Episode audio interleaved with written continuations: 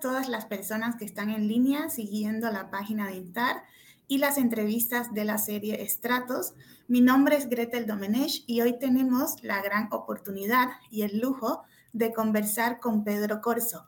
Muchísimas gracias, Pedro, por acceder a esta conversación aquí con nosotras. Hola, gracias a ustedes. Realmente es un honor compartir este espacio y poder contar un poco de, de nuestro angustioso pasado como nación. Muchas gracias. Pedro Corso, con quien vamos a estar conversando hoy, tiene una larga tradición como escritor, periodista, conferencista y en la lucha por los derechos humanos y la recuperación de la memoria histórica cubana. Nació en Santa Clara, Cuba, fue expulsado del Instituto de Segunda Enseñanza de Santa Clara en 1961 por actividades contrarias al régimen de Fidel Castro. En 1964 fue condenado a prisión, acusado de actividades políticas ilegales y estuvo varios años recluidos recluido perdón, en el reclusorio nacional de Isla de Pinos. Después de su escarcelación, permaneció en Cuba varios años hasta que viaja a Venezuela en agosto de 1981. Residió en Venezuela durante 12 años y colaboró allí en varios medios de información y con organizaciones como Cuba Independiente y Democrática y la Asociación de Expresos Políticos Cubanos de Valencia. En 1992 viajó con carácter definitivo a Estados Unidos y se radicó en la ciudad de Miami. Ha trabajado en Radio Martí y en la actualidad preside la Junta de Directores del Instituto de la Memoria Histórica Cubana contra el Totalitarismo. Es autor de más de una veintena de libros, entre ellos Cuba, Cronología de la lucha contra el totalitarismo, Mártires del Escambray, Cuba desplazados y pueblos cautivos, el espionaje cubano en Estados Unidos, entre otros. En mayo del 2017 recibió la Medalla de la Libertad que otorga el gobernador del estado de la Florida. Y de su trayectoria y de su vida vamos a estar justo hablando hoy en Estratos. Pedro, me gustaría que comenzáramos hablando de sus inicios, no solo en distintas actividades políticas de oposición al régimen castrista en Cuba, sino también de cómo usted era muy joven cuando triunfa la revolución en el 59. Entonces, cómo comienza a observar este proceso y cómo se dan sus primeros pasos, digamos, hacia enfocados hacia una crítica y hacia una oposición. Greten, te reitero mi agradecimiento por esta entrevista. Mira, la, la situación que se generó en Cuba en el año 1959 realmente no dejó espacios para toda persona que tuviera un mínimo de sensibilidad social. Todos, todos los cubanos de la época, con esa sensibilidad a la que hago referencia, nos vimos presionados, obligados a participar en el proceso. Unos, como fue mi caso, pues en contra. Otros, como fue el caso de, de personas X, pues a favor. Eh, las acciones del régimen castrista desde el principio fueron particularmente crueles. En ese año 59, al igual que en los años subsiguientes, los fusilamientos eran realmente eh, masivos.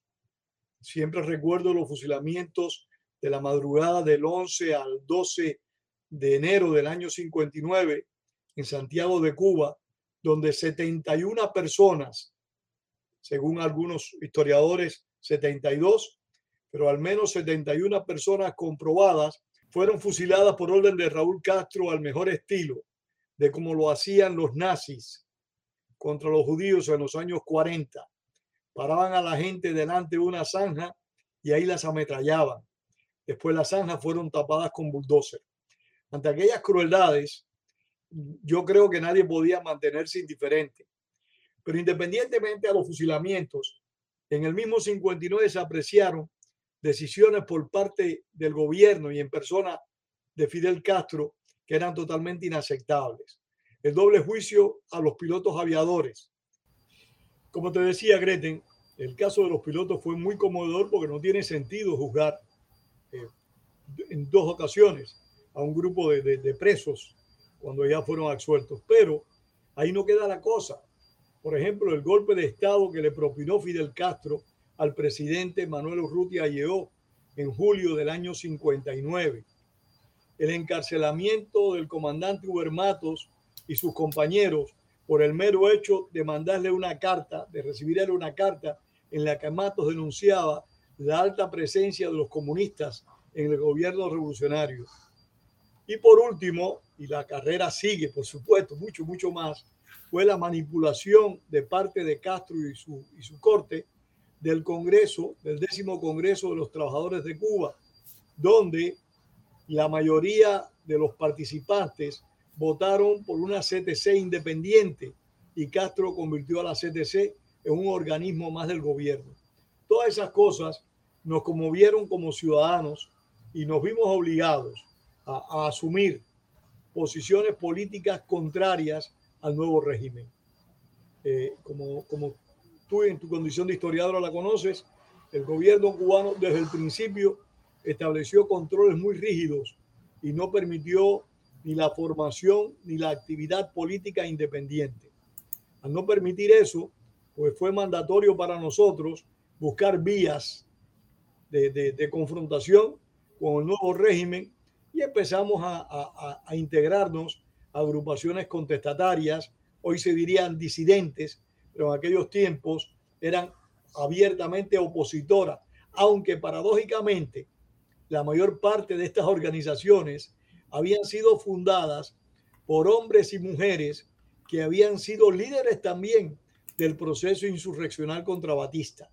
O sea, por ejemplo, el movimiento revolucionario del pueblo fue fundado por Manolo Ray, un hombre que había estado en la Sierra Maestra con Castro, un hombre que había ocupado posiciones importantes en el gobierno revolucionario como ministro de Obras Públicas.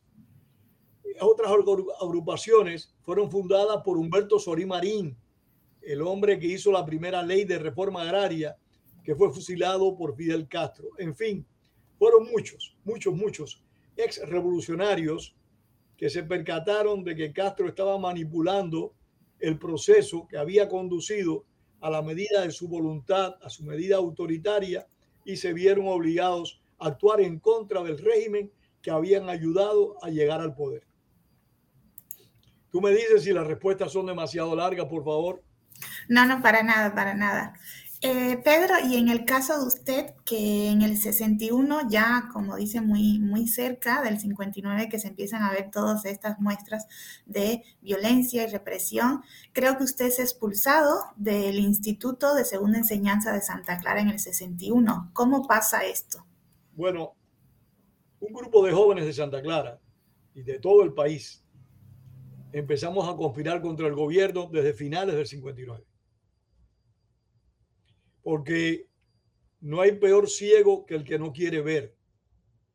Pero las cosas que sucedieron en Cuba, que te mencioné hace un rato, en el propio año 59, permitían a cualquier persona con un mínimo de sensibilidad social percatarse de que en el país estaba instaurando un régimen diferente a todos los que habíamos conocido, con unas características de dictadura totalmente distintas que fueron las que nos condujeron a lo que padecemos desde hace casi 60 años, un régimen totalitario. Este totalitarismo nosotros lo repudiamos desde el principio, empezamos a conspirar contra el gobierno y en el año 1960, en, finales de septiembre y principios de octubre, fueron capturados en la Sierra de la Escambray un grupo de alzados. Entre ellos, un joven que era muy admirado por todos nosotros en Santa Clara, que había sido capitán del ejército rebelde, que había estado alzado en esa misma región en la lucha contra la dictadura de Fulgencio Batista, que se llamaba Porfirio Remberto Ramírez Ruiz. Nosotros le decíamos el negro. Porfirio se alzó en armas por segunda vez en su vida, buscando una vez más justicia y democracia para Cuba. Fue capturado y fue fusilado junto con otras cuatro personas. Entre ellos, un comandante del ejército rebelde, Plinio Prieto, y otro capitán del ejército rebelde, Sinencio Wash. Ese fusilamiento, pudiéramos decir, partió a las aguas. Para aquellos que tenían dudas de qué tipo de régimen se estaba instaurando en Cuba, pues me parece que se le acabaron las dudas. Nosotros fuimos eh, golpeados, eh, repudiados, eh, abusados por las autoridades algunos fueron encarcelados, por haber participado, participado perdón, en las protestas que se organizaron en contra del régimen castrista. De ahí la, la conspiración se hizo mucho más dura, mucho más severa y participamos en numerosas, en numerosas gestiones, en numerosas actividades. Como el régimen cubano ha establecido desde el principio un control absoluto en todas las dependencias públicas, que posteriormente extendió a, a, toda la vida privada nacional, expulsó a, a, aquellas personas que no estábamos de acuerdo con el régimen del Instituto de Segunda Enseñanza en todo el país, de las universidades. Tú tienes que haber leído en tu condición de historiadora las famosas depuraciones que el régimen instauró, tanto en universidades como en institutos, como en centros laborales. Estas depuraciones que fueron una especie de preludio de lo que aconteció cuando el Mariel eran mítines de repudio, eran mítines de repudio públicos con el respaldo oficial, hay que decirlo así. Estas personas fueron expulsadas de sus centros de estudio, de centros laborales, y entre esos expulsados cayó el 6 de febrero del año 61, 6 de febrero, 6 de enero del año 61, donde eh, junto a otros 13, 14 compañeros y compañeras fuimos separados en Instituto de Segunda Enseñanza por estar en contra de los poderes del Estado. Pero eso no ocurrió solo en Santa Clara, eso ocurrió en todo el país, por desgracia. Y así, así se fueron, te repito, eh, estableciendo mayores diferencias y generando un proceso de confrontación que fue particularmente cruento, muy cruento, muy doloroso. Pedro, y entonces, em, dos preguntas. Con algunas de estas organizaciones que usted me, me, comenta, ¿usted militó en alguna de las organizaciones o recuerda algo de estas organizaciones? Y, sí, como que no. Sí.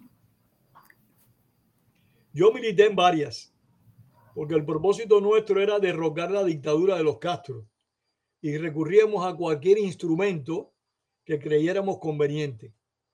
Yo milité en el Directorio Revolucionario Estudiantil, milité en el Movimiento Revolucionario del Pueblo, el MRP, que lo fundó, como te decía hace un rato, Manolo Ray, que fue ministro de Obras Públicas del régimen castrista hasta avanzado el año 59. Milité en varias instituciones, milité en varias instituciones y cumplí diferentes actividades en contra del régimen totalitario, algunas que no son políticamente correctas, y otras que son políticamente correctas. ¿Nos pudiera comentar de alguna de estas actividades, de las políticamente correctas, si quieres? Sí, no, de las incorrectas no, no voy a hablar. De las correctas. De correctas sí, dirigí un periódico junto con mi amigo Héctor Caraballo que se llamaba Adelante en la provincia de Las Villas. Suministramos también recursos a los alzados de las montañas. En fin, hicimos varias tareas Organizábamos eh, grupos estudiantiles contrarios al régimen en diferentes centros de estudios. Cumplimos numerosas actividades, te repito, algunas de, de conocimiento público, otras no son de, de, conocimiento público, pero en términos generales realizamos bastantes actividades contrarias al régimen eh, que todavía no era totalitario, pero que ya estaba mostrando su verdadera cara. Pedro, ¿y cuando le expulsan del Instituto de Educación, le dan alguna excusa, digamos, para esto o simplemente ya lo... Mira, creo que por aquí tengo en este reguero que tú ves en mi escritorio, porque sin reguero no puedo trabajar, te soy honesto. Este reguero, te, tengo la carta de expulsión que me la dio un compañero que fue expulsado junto conmigo de nombre Marcos Varela. Ellos simplemente ponen actividades contraria a los intereses de la revolución. Y, y, nos expulsaron. Nos expulsaron caprichosamente, porque realmente cuando el gobierno entendía que tú estabas realizando actividades contrarias a los intereses de la revolución, te llevaban preso y te condenaban. Fue porque ellos no tenían prueba para llevarnos a prisión, pero sabían que estábamos en contra del gobierno. En ese momento también estábamos organizando una huelga estudiantil. una huelga estudiantil estaba convocada para el 6 de febrero del año 61 y que logró hacerse en la ciudad de Camagüey. Muy intensa, por cierto. Pedro, y después que es expulsado del instituto, tengo entendido que en el 64, o sea, tres años después, lo condenan a prisión con este eufemismo, ¿no? De actividades políticas ilegales. ¿Qué ya pasa? sí. Ya yo había estado preso en varias ocasiones. Por ejemplo, el 31 de diciembre del 59, con 15 años de edad, yo fui detenido por la seguridad del Estado y esperé el año 60 en la seguridad del Estado en Santa Clara. Eh, posteriormente, cuando obtuvo lugar la expedición de la Brigada 2506, Playa Girón, o Bahía de Cochinos, como, se, como dicen acá en Estados Unidos, fui también arrestado. Pero todo esto eran arrestos temporales, muy breves, de unas pocas horas, unos pocos días. Pero ya el último arresto se produce en abril del 64. Porque mis compañeros y yo seguíamos conspirando, seguíamos haciendo todo lo más posible por, derrocar la dictadura y, fuimos encarcelados y condenados a la cárcel. Y este arresto, bueno, en el año 64 lo llevan al reclusorio nacional de la isla de Pinos, ¿no? Sí, una experiencia sumamente interesante, porque Cuba, como tú bien conoces, en la República, antes del triunfo del castrismo, nosotros mm, acostumbramos a decir la República, cuando estamos hablando antes del 1 de enero del 59, porque después Cuba se convirtió en una finca de los hermanos Castro. Durante la República, con todas sus imperfecciones, durante la República nosotros teníamos una serie de, de, de prisiones, pero eran muy pocas, ocho o diez Pero en cuanto Castro llegó al poder, las cárceles se incrementaron grandemente, a pesar de que ellos iniciaron una campaña en la cual decían que los cuarteles se convertirían en escuelas y las cárceles se convertirían en escuelas. Sí, es cierto, la cárcel donde yo estuve preso por última vez en el año 64 en Santa Clara, la convirtieron en una escuela, pero a la vez hicieron 11 prisiones más en esa misma época en diferentes lugares de la ciudad, de, la provincia. Y lo mismo ocurría con los cuarteles. Los cuarteles en escuela, pero hacían más cárceles y más cuarteles. Pero bien, esa parte tu generación la conoce a profundidad. No sé si conoces la anécdota de la construcción de Isla de Pinos para hablarte con precisión de Isla de Pinos. No, no, para nada, cuente. La prisión de Isla de Pinos fue construida por el general Geraldo Machado y Morales, otro autócrata que gobernó nuestro país en la década del 30. Cuando él convocó para construir esta prisión, eh, varias gente se le acercaron y le dijeron, general, pero esto es muy grande. Y eso que el proyecto eran seis circulares, al final se quedaron en cuatro.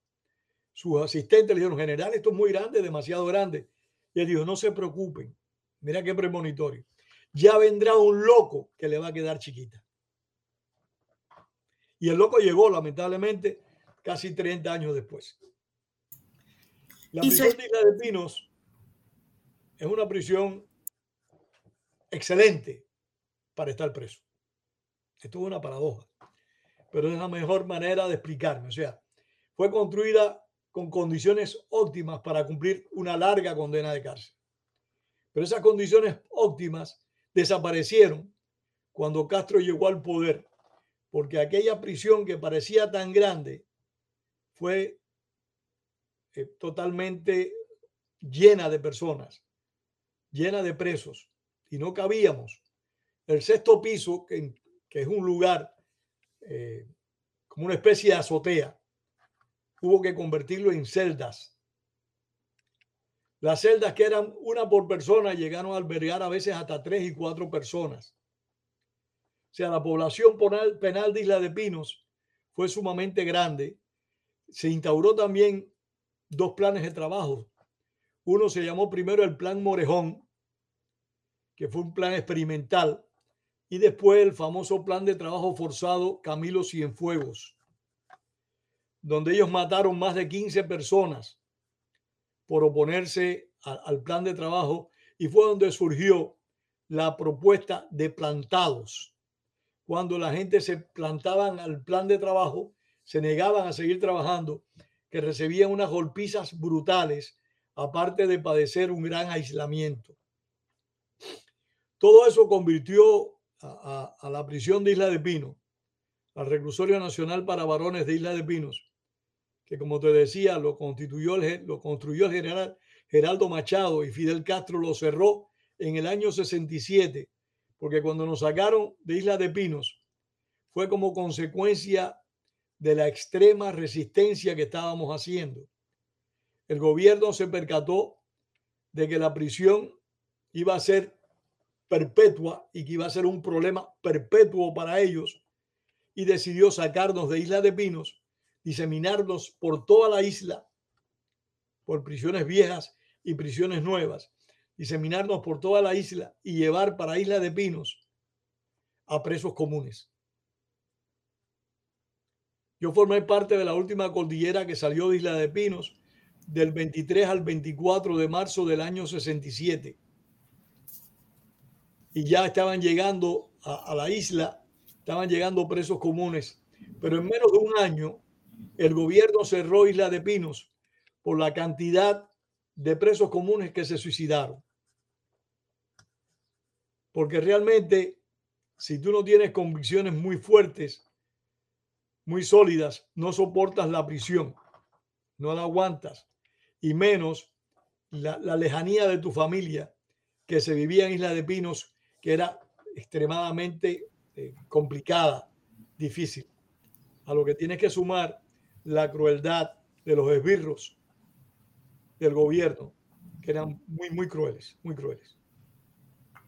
Entonces se cerró presidio y nosotros que consideramos que, que, el presidio fue cerrado por la resistencia que estábamos haciendo al régimen, conmemoramos, esto es una paradoja, conmemoramos todos los años el cierre del presidio político de Isla de Pino. Enajenación para algunos quizás, no, no discuto, pero para nosotros fue una realidad histórica extremadamente fuerte, la queremos conservar. Y los comunes le decían al presidio de Isla de, Pinos el embere mayor. No sé qué significa la palabra embere pero le decían el embere mayor sería la prisión mayor. Y para nosotros, para los prisioneros políticos cubanos, sin duda alguna, el presidio, el reclusorio nacional para varones Isla de Pinos, fue un lugar eh, que siempre vamos a recordar porque allí establecimos una gran resistencia, porque en el pasado, al, al igual que en el presente, los presos políticos cubanos, tanto hombres como mujeres, no están simplemente eh, vegetando en una celda o en una galera, siguen luchando. Y esa es la gran admiración que yo he sentido siempre por los prisioneros políticos cubanos. Siguen luchando a pesar de estar encarcelados. Pedro, y bueno, decía varias cosas eh, muy contundentes y muy impactantes. Cuando se refiere a nosotros, habla como usted y los otros jóvenes que fueron expulsados de la universidad, que estaban vinculados con estas organizaciones? Cuando te digo nosotros, te hablo de mi generación, que es mucho mayor que la tuya. Yo formo parte de una generación que lleva confrontando la dictadura 64 años. Por suerte todavía quedamos unos cuantos vivos y unos cuantos aptos para recordar la historia no sé por qué tiempo nos podremos seguirlo haciendo. Pero por suerte todavía podemos hacer este trabajo, cumplir con nuestro compromiso.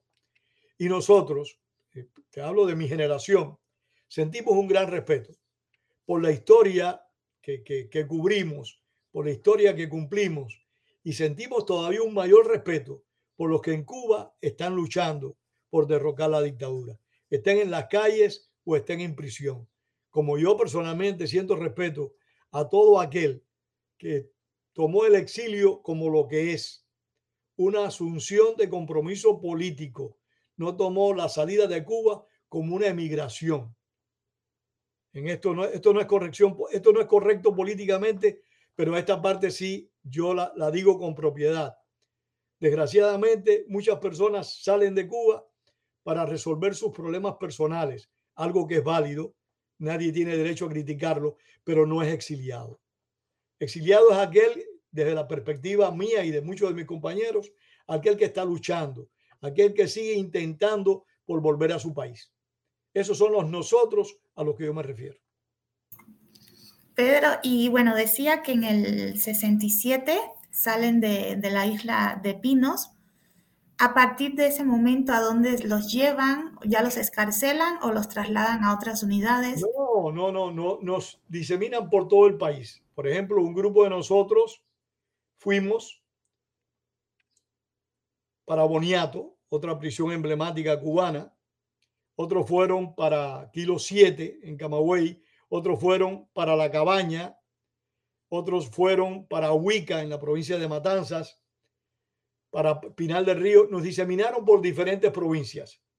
En mi caso, la cordillera mía, que es como se llama al grupo de presos que, que, que mueven de un lugar a otro, se le, se le dice cordillera mi cordillera, que éramos como 300 personas, fuimos conducidos a la cárcel de Sagua la Grande, pero era muy pequeña.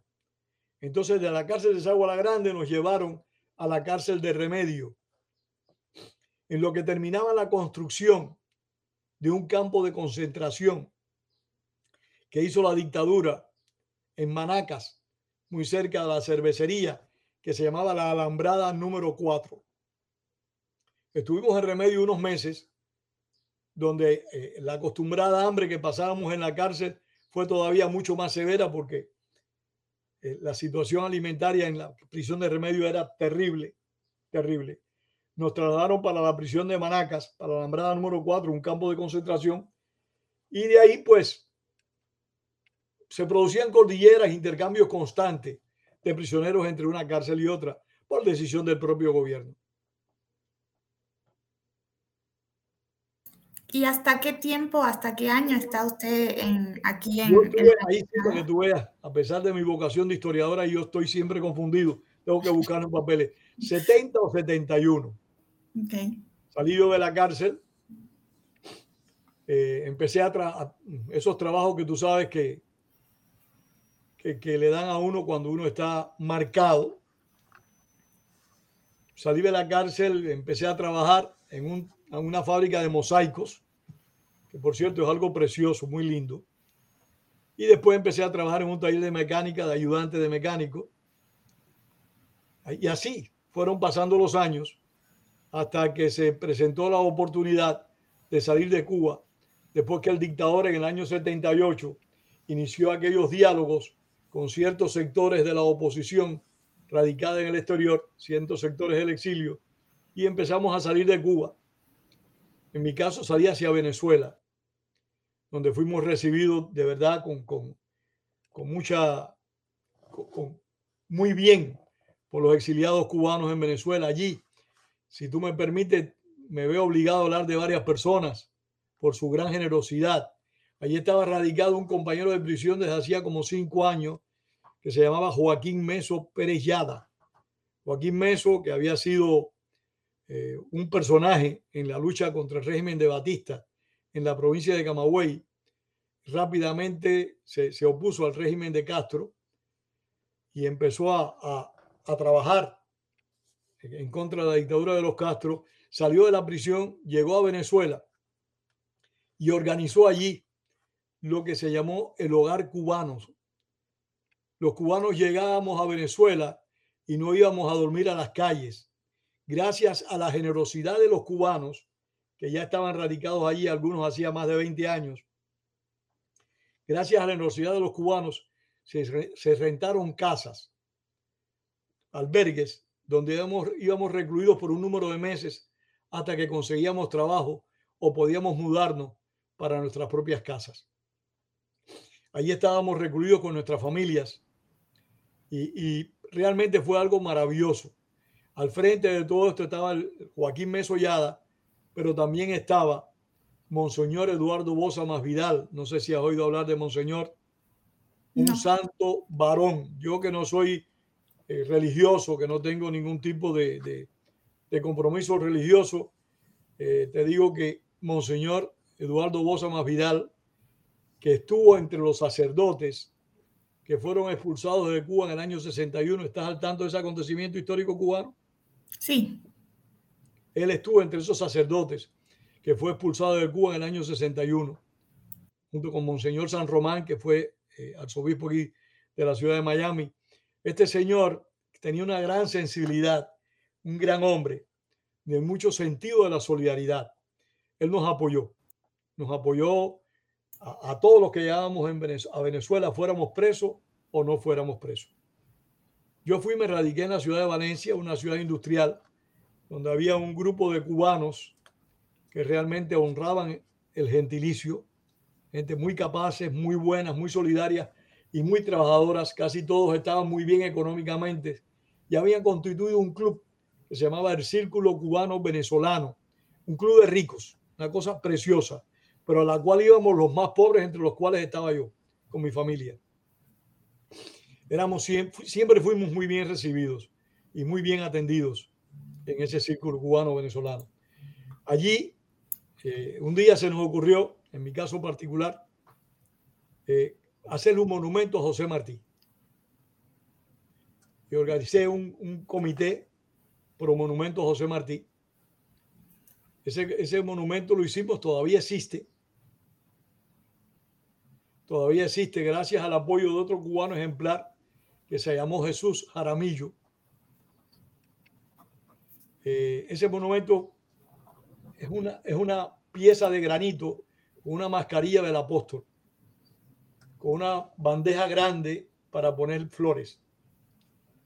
Ese monumento un día, un 26 de julio, elementos castristas, venezolanos y cubanos, fueron a poner una ofrenda floral.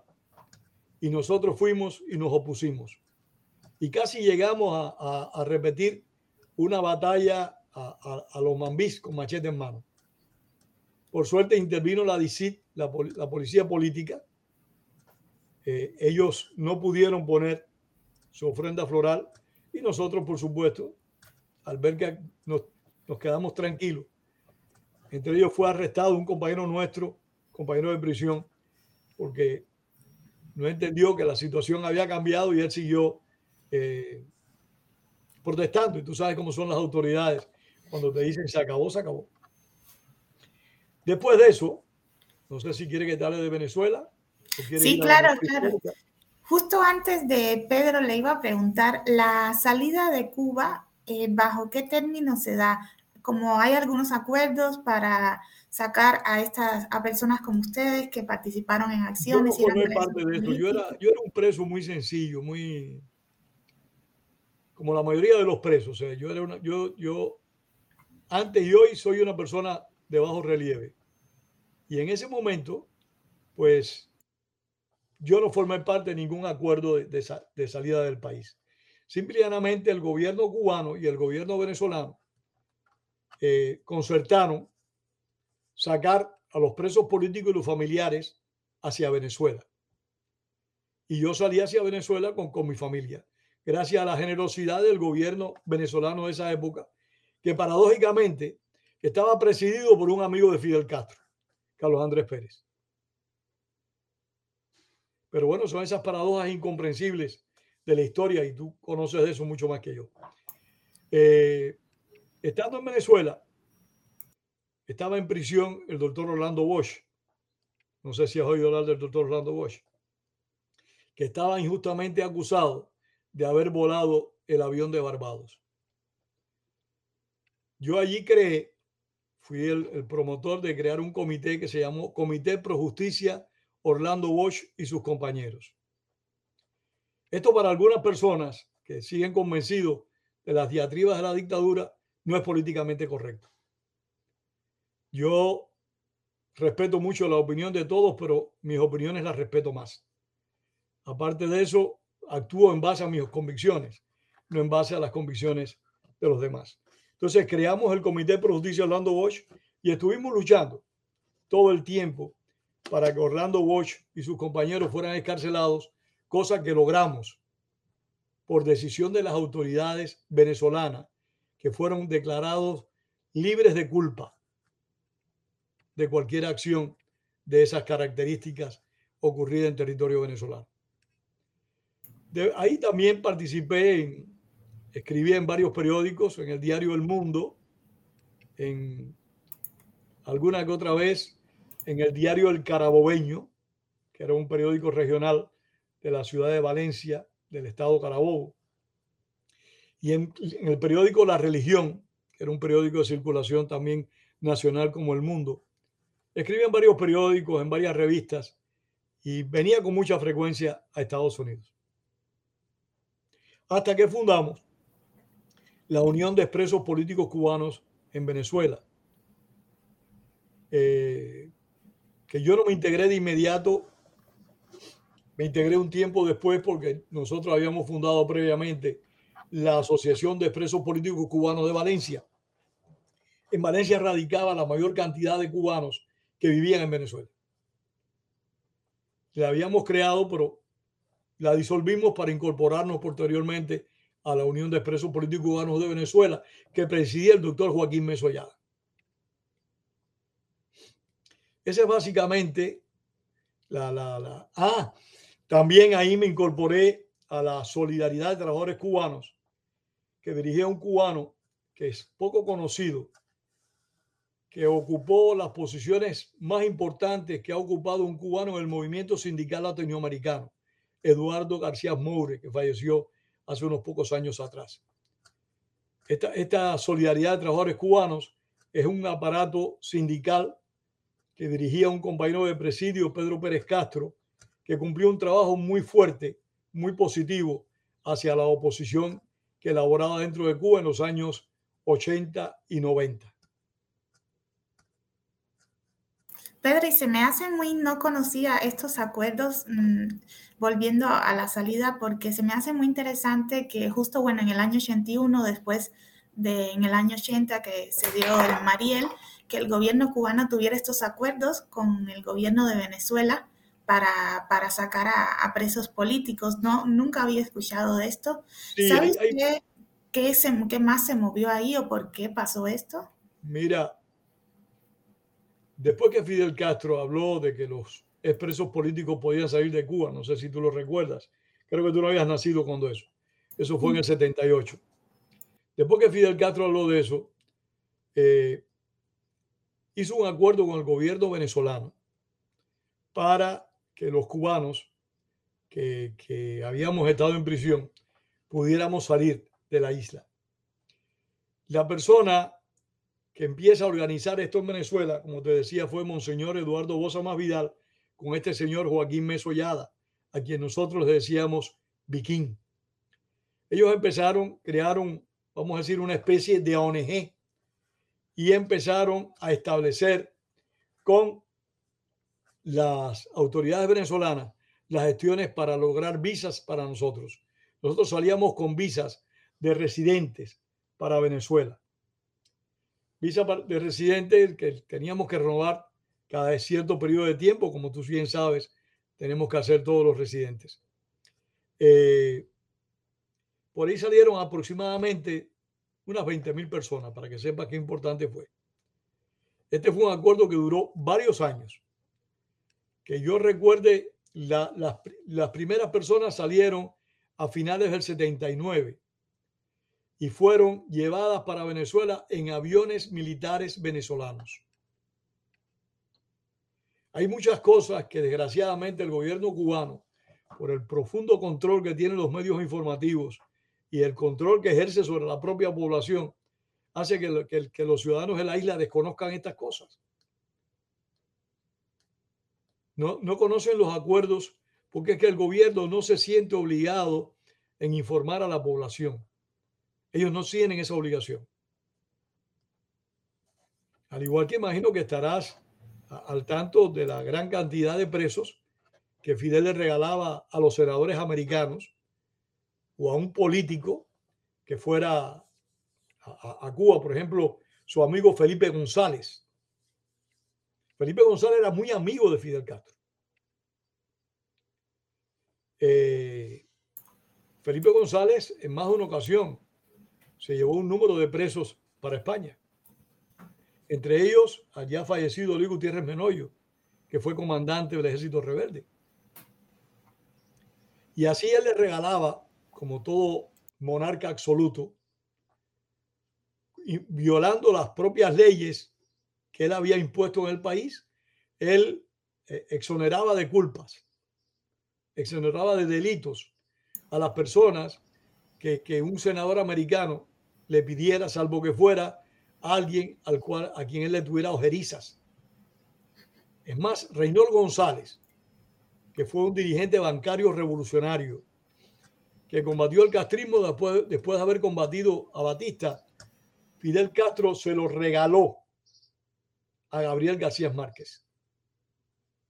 O sea, la, la, autoridad suprema que Fidel Castro ejercía sobre vida y hacienda era similar a la de cualquier rey feudal, con la vida y, la libertad de sus súbditos. Pedro, y estas, bueno, que he escuchado, como usted bien dice, la historia de Cuba está por narrarse en gran parte y, el, y no, no hay fuentes, no hay archivos, es muy difícil, ¿no? Y por eso mismo hay un ocultamiento, ¿no? De la información. En estos casos, de, además del caso de, de Felipe González en, en España, un poco cómo, cómo usted eh, fue conociendo ¿no? de estos procesos de salidas de, de, presos políticos en grandes cantidades, justo ahora que eso es un tema tan candente con los presos políticos del 11 de julio. ¿Qué más nos pudiera contar sobre estos procesos donde eh, Fidel pues sacaba estas grandes cantidades de presos políticos? Voy contar una anécdota directa. Claro, claro. Yo me encontraba en la cárcel de Manacas, Fidel Castro, un día se le ocurrió eh, visitar esa área. Y la mamá de un preso, de dos presos, de dos hermanos presos, estaba en esa zona y se la acercó. La señora le lloró a Castro, le imploró por sus hijos. Castro se viró y le dijo a uno de sus esbirros, coge el nombre de esos muchachos y suéltalo, por favor y fueron soltados. Pero es que con esa misma disposición también mandaba fusilar o mandaba encarcelarte de por vida. Son, son las paradojas de los dictadores. En un momento de debilidad te perdonan, pero esos momentos de debilidad ocurren muy pocas veces. La mayor parte de las veces sus momentos son de crueldad. Y así le dijo a la madre de Humberto, tú me perdonas si yo me extiendo en anécdotas, pero es que los viejos tenemos demasiadas anécdotas. No, al contrario, si son esas anécdotas las que, las que queremos oír. Perfecto. Mira, el caso de Humberto Sorí Marín, comandante del ejército rebelde, ministro de Agricultura, próximo a Fidel Castro. Humberto Sorí Marín se le vira al gobierno, sale para Estados Unidos y regresa clandestinamente a Cuba para organizar una conspiración previo al desembarco de Playa Girón. Es capturado, es apresado. En su apresamiento es herido de un disparo en una pierna. La madre de Humberto Solí Marín conocía a Fidel Castro, toda esa gente se conocía. y fue a ver a Fidel Castro. Y Fidel Castro le dijo, no, se, no te preocupes que, a tu hijo no lo vamos a fusilar. Va a estar preso mucho tiempo, pero no lo vamos a fusilar. Ya estaba fusilado. Pero esta anécdota se repite también con con, con el asesino en serie Ernesto Che Guevara. Cuando le dijo a una madre, señora, a su hijo lo fusilamos hoy por la mañana. Ya no llore más por él. Si tenía el uniforme azul, había que matarlo. El uniforme azul de la policía republicana. La, crueldad, la crueldad de los personeros del castrismo no tiene límites, no tiene límites. El abuso, su desconocimiento de sus propias leyes es agotador. ¿Y por qué conozco de estas cosas? Porque tengo casi 80 años. Las he vivido. Muchas de ellas las he vivido. O he compartido parte de mi vida con algunos de esos protagonistas. Pedro, y volviendo a, bueno, a su estancia en Venezuela, que es donde nos habíamos quedado, ahí, pues, por lo que escuché, participó en múltiples actividades, ¿no? Estas mismas asociaciones de expresos políticos. Y también estuve leyendo que estuvo en la organización Cuba Independiente y Democrática. Sí, sí. Incluso organizó algunos congresos de intelectuales cubanos en Caracas. Participé. En Caracas celebramos un solo congreso. Pero voy a lo del sí primero. Sí. Cuando yo llegué a Venezuela, estaba ya constituido el Cuba Independiente y Democrática que dirigía el comandante Huber Matos. Y yo siempre me he sentido apremiado por participar activamente en las cosas que se relacionan con mi país y muy en particular contra el régimen castrista. Creo que es un compromiso, es un deber de vida de aquellos que creemos en la libertad y en la democracia. Y me sumé a Cuba Independiente y Democrática por, por, por varios años. Eh, y organizamos un precongreso en la misma ciudad de Valencia, como te decía, que era muy, muchos cubanos vivíamos allí, un precongreso del CID junto con otros compañeros. Y eh, organizamos también encuentros de presos, encuentros de presos. Eh, fueron, fueron muchas las actividades muchas de las actividades. Y el Congreso de Intelectuales era algo que se venía haciendo desde hacía varios años en, en varias ciudades del mundo, incluidas ciudades estadounidenses.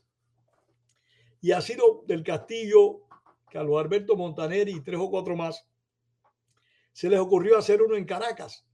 Y hablaron con la doctora Silvia Meso, que en paz descanse también, que era una persona de mucho prestigio en Venezuela, una profesora de la Universidad Central de Venezuela, una persona de mucho prestigio, muy respetada, cubana, hermana del señor que te mencioné hace un, rato, Joaquín Meso Yada, ella era Silvia Meso Pérez de Corcho. Y esta señora fue contactada por Ciro del Castillo y otros más para organizar el Congreso de Intelectuales en Caracas y ella me pidió a mí, al igual que a otros activistas pro democracia en Cuba, que me sumara al comité de organización en Caracas y formé parte de eso, pero limitado a lo que era Venezuela nada más, fue en el que participé. Y en estos congresos, las discusiones, ¿cuáles, cuáles eran? El tema de la solidaridad con Cuba. solidaridad con Cuba, solidaridad con, con, la Cuba democrática. Era en contra del castrismo. Y era el congreso donde los presidentes eran eh, personas que estaban en ese momento presas en la isla. Por ejemplo, Ángel Cuadra, que en paz descanse, fue presidente de uno de estos congresos. Mi amigo Ángel Cuadra, mi también amigo Jorge Valls, fue presidente de otros congresos. Eloy Gutiérrez Menoyo también fue presidente de un congreso. E, eran, eran congresos muy activos, muy dinámicos, que eh, tenían mucha función. Realmente eran productivos. Es una lástima que no se, que no se estén produciendo más y que hayan sido en cierta medida, pues, eh, cancelados. Pedro, y bueno, pues después estuve viendo que después de Venezuela, ya usted nos mencionaba que desde, eh, desde su estancia en Venezuela viajaba a los Estados Unidos y creo que como en el año 92, 1992, viaja hacia los Estados Unidos ya a radicarse en, en, Florida. ¿Qué proyectos o qué empresas empieza cuando llega a Florida, ¿no? que es de cierta forma un centro muy activo del exilio cubano? ¿Qué comienza? Yo creo que es el centro más activo del exilio cubano. Exacto, sí. ¿Qué comienza? no porque yo esté en la Florida. pero sí, indiscutiblemente es el centro más activo, específicamente Miami, es el, corazón del exilio. Mira, cuando yo salí de Venezuela, eh, la situación en Venezuela, yo salí de Venezuela dos días después del intento de golpe de Estado de Hugo Chávez, sin relación alguna. O sea, era una decisión que yo tenía tomada ya desde hacía mucho tiempo, de venir para Estados Unidos. Recuerda que ya había caído el muro de Berlín y existían expectativas de que algo podía ocurrir en Cuba. Y aunque yo nunca he sido optimista, yo no creía que pasara nada en Cuba, dije, me voy porque si yo casi siempre estoy equivocado, casi siempre estoy en minoría, pues si me equivoco, como casi siempre ocurre, pues voy a estar en, en Miami para salir de para Cuba de inmediato. Y vine con esa intención. Pero como te decía, la situación no se produjo como se esperaba, de que, se fue, que hubiera espacios políticos en Cuba para poder trabajar a favor de la libertad y la democracia o fortalecerla en caso de que hubiera llegado. Se me presentó la expectativa de qué hago en Miami, porque políticamente hablando, yo creo que tenemos que hacer algo, debemos hacer algo, siempre, en la medida de nuestras posibilidades. Y había una organización aquí de expreso que se llamaba el Club, que dirigía un hombre de los más honorables que yo he conocido. Se llamaba Rolando Borges, expreso político. Y Rolando Borges, pues, le dio a aquel club un activismo muy grande, muy grande, muy fuerte. Y yo me involucré con el club realizando conferencias. Cuando eso también estaba funcionando la Federación Mundial de Prisioneros Políticos Cubanos, que la había fundado, la presidía, no, no la había fundado en ese momento, Israel Abreu Villarreal, un cubano que también de lujo, un gran luchador. Estos hombres, que eran gente muy dedicada, muy trabajadora a favor de la democracia en Cuba, pues me dieron la oportunidad de, de colaborar con ellos. Participé en varios encuentros de presos, en varias conferencias. Creé un periódico aquí en Miami que se llamó El Observador Iberoamericano, junto con dos compañeros de presidio, Saturnino Polón y Arnoldo Barona. El periódico duró como cinco años, pero como yo no soy hombre de negocio, el periódico quebró. El periódico quebró, perdimos el periódico. Eh, y en el año, en varias ocasiones hablé con, con mi gran amigo Ángel de Fara para crear para darle forma, tengo que remontarme de nuevo a Venezuela. Claro. No, no, adelante, adelante. Yo siempre he tenido una gran preocupación por la historia. No sé si conoces que Luis Posada Carrile, que falleció, falleció hace poco tiempo, que también estaba preso junto con Orlando Bosch por la causa del avión cubano. Luis Posada Carrile fue, secretario, fue comisario general de la DICIT de la policía política venezolana antes de caer preso. Entonces Luis tenía muchas historias de cómo Castro, y las había vivido, había enviado a Cuba a los grupos subversivos, entre ellos al general, general eh, Arnaldo Ochoa, al, al general Tomasevich, había enviado una gran cantidad de subversivos cubanos a derrocar la democracia venezolana. Y, Luis Posada Carrile, como miembro de la había trabajado en contra de esa gente. Y él me hacía las historias. Y yo le dije un día a Luis, Luis, esto tenemos que recogerlo. Estas historias hay que recogerlas. Y desde ese momento me percaté yo de la gran cantidad de cubanos que habían participado en el extranjero, en diferentes instancias, algunas policiales, en contra de la subversión castrista. Yo he escrito mucho sobre la subversión castrista en América Latina. Eh, es más, tengo un libro al respecto. Le dije eso a Luis y cuando llegué a Estados Unidos llegué con ese sentimiento. Yo creo que ese fue el embrión de la memoria histórica. Llegué con ese sentimiento de recoger la historia del proceso de lucha contra el castrismo, no solo en la dimensión dentro de Cuba, sino también en el extranjero.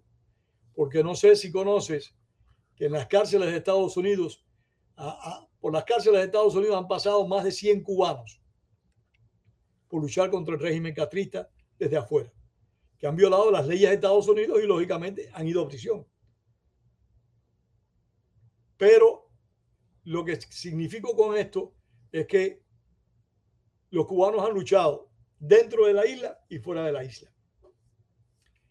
No sé si conoces que una gran cantidad de cubanos en los años 60 fueron al Congo a luchar contra la penetración castrista en el Congo. Allí se, fajaron. Cuatro pilotos cubanos perdieron la vida en el Congo. Uno de ellos, según se dice, fue comido por caníbales. Eh, de eso tengo un libro que te lo puedo remitir cuando tú guste, que se llama Los cubanos combatiendo en África el castrocomunismo. En fin, vine con esa idea para Estados Unidos, me reuní con Ángel de Fana y le planteé la idea de, de trabajar en recoger la historia, de seguir luchando en la medida de nuestras posibilidades, pero de recoger la historia. Esto que... Sí, sí, claro. No, no, no, no, pregunta, no te preocupes. No, que me pareció muy, o sea, esto que nos estaba contando se me hace muy interesante, o sea, grupos exiliados cubanos que iban a distintas zonas donde el castrismo quería penetrar y le hacían resistencia, ¿no? Creo que ahí también ahí es un tema bastante desconocido. Te pongo, no, sí, muy desconocido. Por ejemplo, no sé si sabes que una gran cantidad de cubanos fueron a pelear a Vietnam contra, contra el Vietcong en las Fuerzas Armadas de Estados Unidos. Una gran cantidad de cubanos formaron parte de, cuerpos especiales de Estados Unidos y participaron en la lucha contra la subversión. Por ejemplo, Félix Rodríguez, que participó en la captura del Néstor Che Guevara. Y un número mucho más grande todavía de cubanos fue al Congo y combatió a en Angola, combatieron en Etiopía y combatieron en el Congo. Estos cubanos eran de infantería, de la Marina y de, y de la Fuerza Aérea. Es más, nosotros tenemos un documental iniciado que por falta de recursos no lo hemos terminado, que es sobre esos cubanos, pilotos, marina y ejército de tierra que fueron al Congo a pelear contra el comunismo. Tenemos el libro hecho ya. Cuando tú guste, te lo puedo enviar o lo puedes buscar en Amazon, que se llama Cubanos luchando contra el castrocomunismo en África. A ver si lo encuentro. ¿Me permites un segundo? Claro, sí.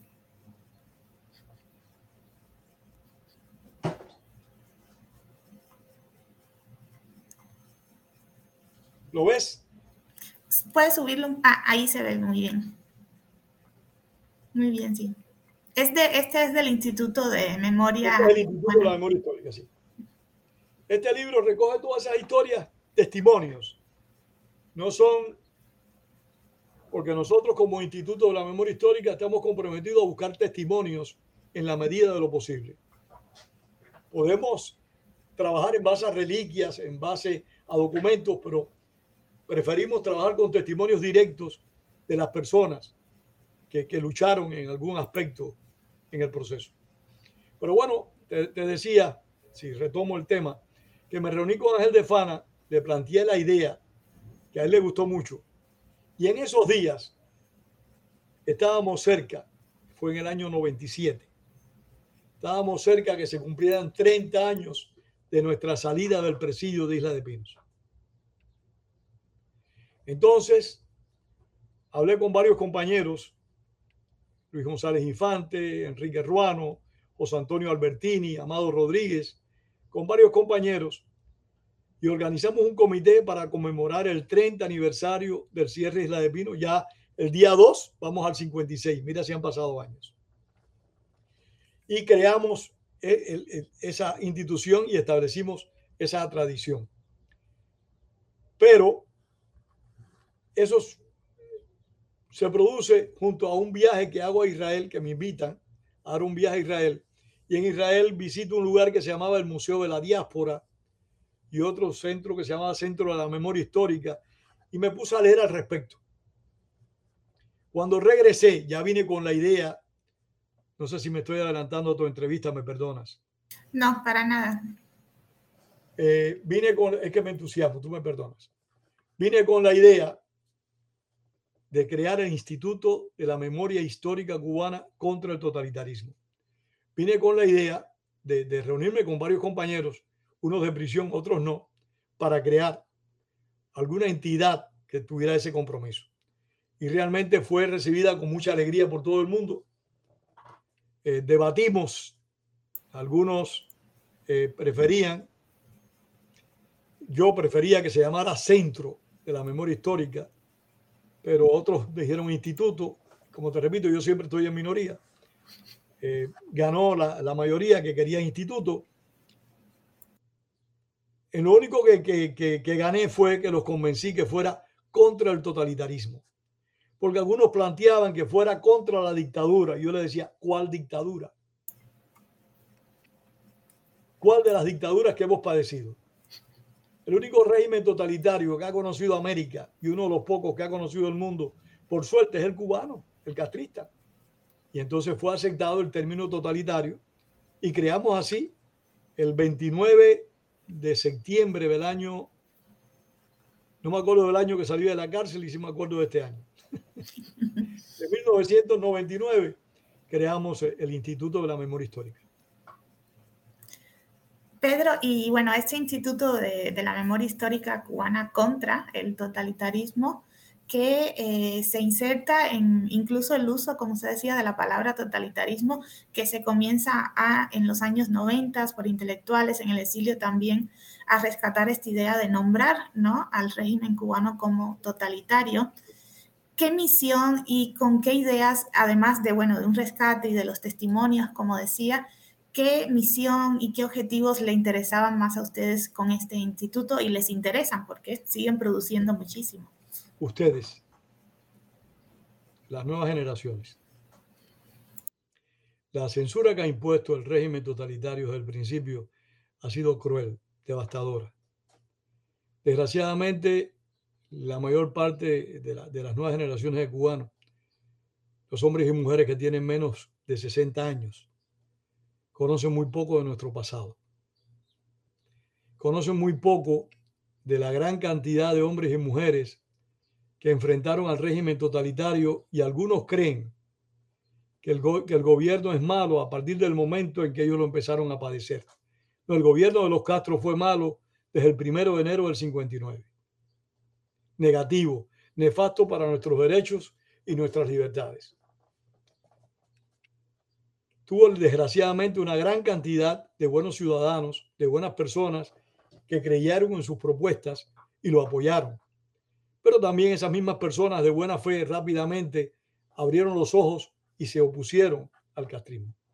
El compromiso nuestro básico es recoger la historia de la lucha del pueblo cubano, de ese sector minoritario en el pasado, mayoritario hoy, en mi opinión, que siempre ha combatido al régimen castrista. Ese es nuestro compromiso. Recogerlo directamente por testimonios para que no haya tergiversación de hechos. Nosotros nos comprometemos a, a, hacer todo lo posible porque no haya exageraciones, porque no se mienta.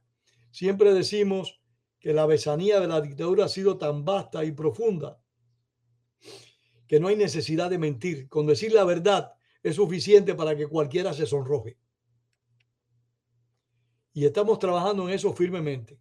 Nuestros libros están dedicados a, recoger esa historia. Nuestros documentales, que son 16, están dedicados a recoger esa historia. Nuestros calendarios, porque hemos hecho calendarios históricos, te muestro uno con tu permiso.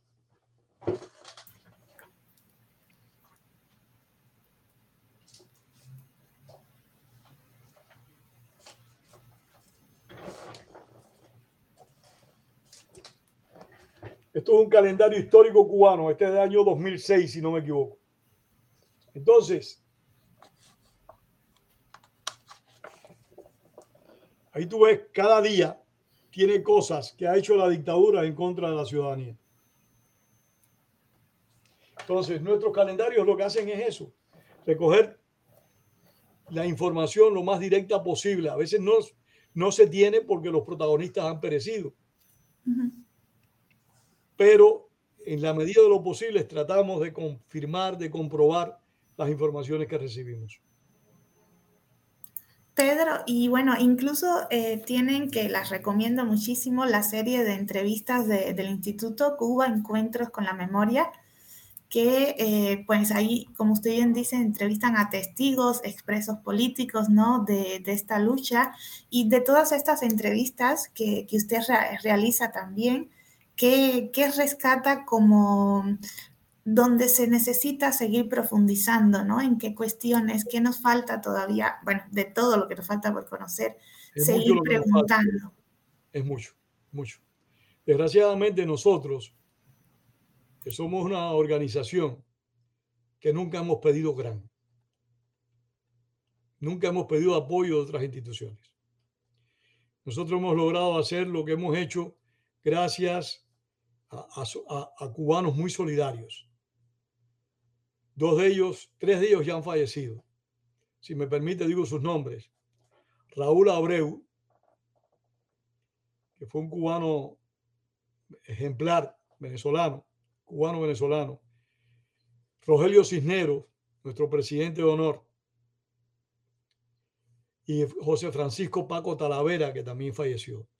Gracias al apoyo económico de estos cubanos y de otros muchos cubanos y de José Puyal, de Pepe Puyal también, que nos ha ayudado mucho.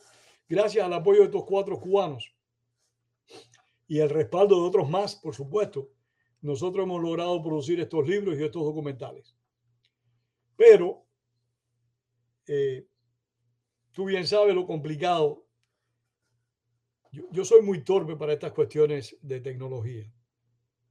Si no, yo mismo hacía las entrevistas, o sea, yo las grabaría yo técnicamente. Pero todas estas cosas requieren después ser subidas a los sistemas sociales, etcétera. Yo, yo no, no, entiendo nada de eso. Mi, mi, esposa me ayuda, pero tampoco ella es una experta. Así que hacemos lo que podemos. Estamos obligados a seguir haciendo más. Ahora posiblemente empecemos un ciclo de entrevistas con personas que han participado en la lucha desde el exilio personas que han estado involucrados en diferentes estrategias en la lucha contra el régimen castrista. Y algo que quiero aclarar, nosotros como Instituto de la Memoria Histórica Cubana contra el Totalitarismo, nos comprometimos, no, nos enfatizamos en recoger todo tipo de estrategia. Nosotros como institución no actuamos políticamente, no militamos políticamente no nos sumamos a ningún proyecto político del exilio por loable que sea. ¿Por qué? Porque no queremos en alguna medida contaminar nuestro compromiso con la historia. Entonces, hacemos nuestro trabajo sin comprometernos con ninguna agrupación de carácter político. Nos comprometemos con agrupaciones de carácter histórico, por supuesto, pero de carácter político, de activismo político, no nos comprometemos como institución, aunque como personas sí lo podemos hacer.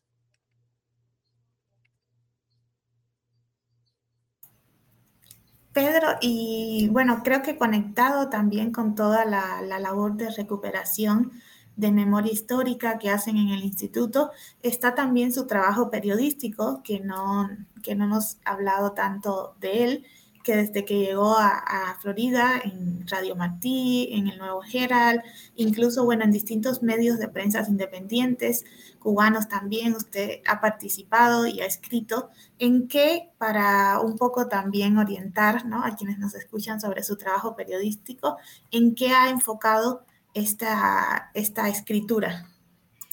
Yo me enfoco fundamentalmente en Cuba, en definitiva es mi, es mi, dolor de vida, es mi angustia, pero no, no descuido la situación latinoamericana.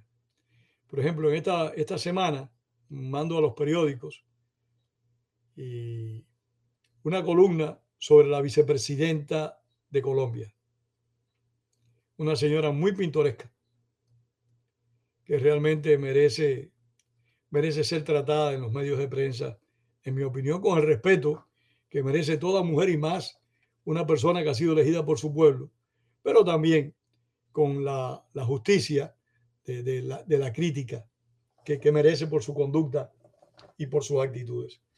Yo trato de escribir básicamente de Cuba, de lo que acontece en Cuba, de la historia de Cuba en la lucha contra el régimen totalitario, pero me oriento también en alguna medida hacia América Latina, hacia lo que pasa en nuestro hemisferio y a la influencia que el castrismo todavía ejerce en varios líderes políticos latinoamericanos. Y sí, publico en varios medios, para mí es un gran honor publicar en todos ellos, particularmente en 14 y medio que se produce en Cuba y en, todos, en el Nuevo Herald, en Montoneros, en fin, en muchos medios informativos, en la prensa de Managua, un gigantesco honor. Eh, es de gran satisfacción para mí tener, tener esas oportunidades. Y creo que justo, bueno, su propia trayectoria de vida, Cuba, Venezuela, Estados Unidos, pues conecta, ¿no? A América Latina. Con... Sí, estrechamente. Pedro, y bueno, próximamente, además de este documental que están tratando de, de, terminar, ¿qué otras, qué próximas actividades? Me comentaba también la del 2 de abril, de la conmemoración del cierre de, Isla de Pinos, de la prisión. ¿Qué otras actividades tienen próximamente en el instituto, o libros, o proyectos? Bueno, tenemos el 2 de abril la cena, aniversario, del 56 aniversario del cierre del presidio político de Isla de Pinos. El día 15 de abril vamos a conmemorar lo que es Playa Girón.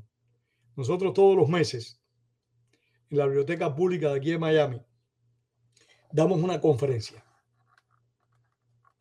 que tiene que ver con la memoria histórica. Por ejemplo, perdón, por ejemplo, el mes pasado dimos una conferencia que se llama, la memoria falla mucho, se llama Homenaje a personalidades destacadas del exilio. Y estamos rememorando, y lo vamos a seguir haciendo en próxima conferencia, a personalidades del exilio, del, primer exilio cronológico, cronológicamente, rememorando para que ustedes, las nuevas generaciones, conozcan de esos hombres y mujeres. Eh, estamos organizando para el mes de mayo, el, próximo mes de mayo, una conferencia sobre el Mariel. Yo estoy trabajando en este momento en dos libros. Uno que es sobre las guerrillas cubanas una visión de toda la ínsula con, las guerrillas que operaron en todo el país de un extremo al otro. Y estoy preparando un libro que, que en el que yo expongo mi tesis de que Castro no era comunista. Era un canalla a todo, a todo dar, un fundamentalista del poder un oportunista de carácter político que estableció en Cuba un régimen totalitario. Se llama la marca Castro. Trato de demostrarlo. Por supuesto, hay personas que, que creen que el comunismo es sinónimo de todo el mal y no cabe duda que el comunismo es sinónimo de mucho mal, pero no del todo. Hay males ajenos al comunismo desde mi perspectiva y en eso Castro es uno de esos males terribles que desgraciadamente nos tocó a nosotros los cubanos. Así que te tendré al tanto de ese libro por si te interesa leerlo. Claro, claro. Va a ser un gusto. Pues Pedro, no, no me queda más que agradecerle muchísimo por esta clase que nos ha dado magistral de, de historia y contándonos también estos momentos de, de su vida y agradecerle muchísimo por el trabajo que hacen de recuperación de la memoria histórica y en todo lo que hacen en el Instituto de Memoria Histórica contra el Totalitarismo y espero que sigan haciendo muchísimo más, que seguramente en las nuevas generaciones se, lo vamos a agradecer muchísimo. Gretel, yo solo puedo decirte que estoy muy agradecido por esta oportunidad, pero muy, muy agradecido que tanto tú como Instar, como las personas involucradas en este proyecto que pueden contar con nuestra colaboración, con nuestra asistencia, porque es un deber, es un deber eh, vincularnos en la medida de lo posible, eh, prestarnos el mayor apoyo que, que, pueda, que se pueda dar, que se pueda ofrecer. Pues muchísimas gracias, Pedro, y estamos al tanto de las novedades del Instituto de, Memoria Histórica. Yo te escribiré por correo electrónico los detalles. Muy bien, muy bien. Y lo vamos compartiendo desde Instar también. Ok, gracias.